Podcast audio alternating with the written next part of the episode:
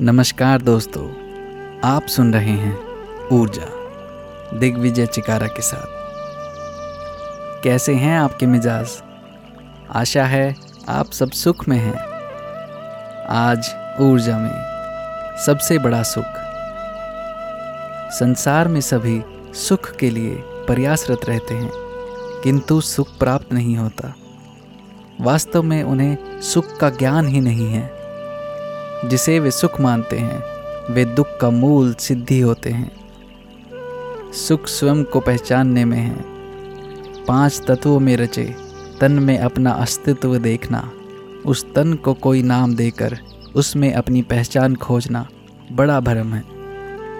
मनुष्य अपने तन और नाम को अपना अस्तित्व समझकर, उसके लिए सुख जुटाता है। तन नाशवान है। तन जब सजीव होता है, जब उसमें जीवात्म अवस्थित होता है। जीवात्म विहीन तन को कैसी भी सुविधाएँ उपलब्ध हों, वह उनका लाभ उठाने में असमर्थ होता है। जीवात्मा ऐसे कितने तन धारण कर चुका है, कितने नाम ग्रहण कर चुका है, कहा नहीं जा सकता। सुख तन को नहीं, तन में अवस्थित जीवात्मा को चाहिए। सुख और दुख को तन के माध्यम से जीवात्मा ही भोगता है। तन जो भी पाप और पुण्य करता है, वह जीवात्मा के साथ जाते हैं, क्योंकि जीवात्मा अविनाश है। पर्याय देखा जाता है कि सारी सुख सुविधाएँ होने के बाद भी मन व्यथित रहता है। ऐसे भी उदाहरण हैं कि सांसारिक पदार्थों और शक्तियों के बिना भी मनुष्य परम आनंद की अवस्था में जाता है।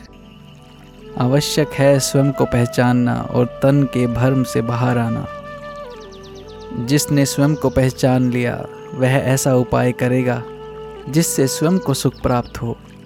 स्वयं अथवा जीवात्मा का सबसे बड़ा सुख परमात्मा से वियोग है।